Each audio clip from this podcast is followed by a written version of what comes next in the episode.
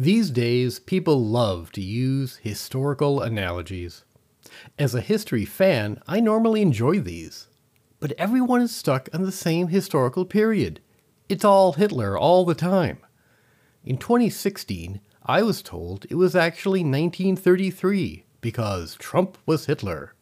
In 2020, various Democratic governors were Hitler because of harsh COVID restrictions. Have you considered not every politician you hate is Hitler? I mean, hasn't that guy gotten enough press? That's not to say America is not facing serious problems. I propose these choices for new historical cliches. The year of the four emperors occurred in ancient Rome in 69 AD.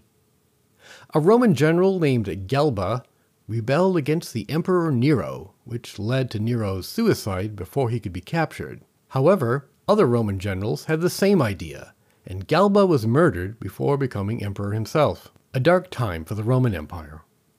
But eventually, Vespasian, another Roman general, was able to seize the throne and ruled for a decade.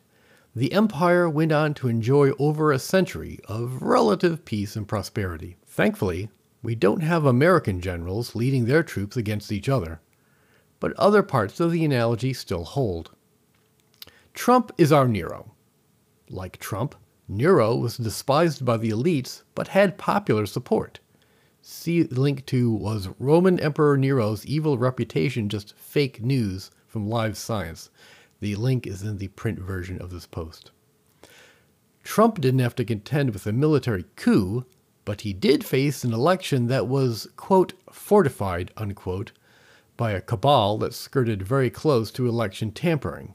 Again, in the print version, there is a link to an article, quote, the secret bipartisan campaign that saved the 2020 election from Time magazine. End of quote. And I would take uh, that uh, title with a uh, stretch of sarcasm. The Biden presidency looks more like a one term affair. Kamala Harris was once poised to succeed him, but she seems to be in disfavor. Now Pete Buttigieg seems to be in the spotlight. On the Republican side, Trump could run again, he still has supporters. He also still has haters. And that's a lot of baggage to carry. But it's entirely possible the Trump Biden era will prove to be an eight year kerfuffle that will blow over. Perhaps the rest of the 21st century will be a golden age for America and the world.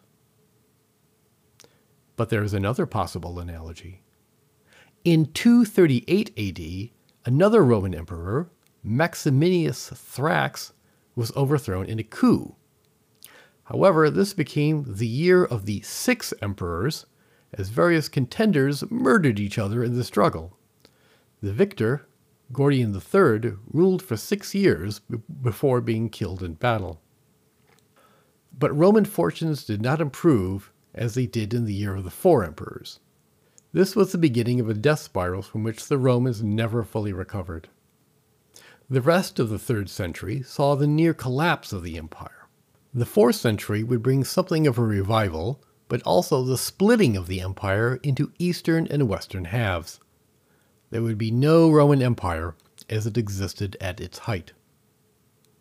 So, where are we? Is this a bump in the road before a new age of prosperity? Or the last chapter in a future book about the end of the USA? I think it's too early to tell, but at the least, don't let America die with the words, just like Hitler, escaping our lips. Thanks for listening.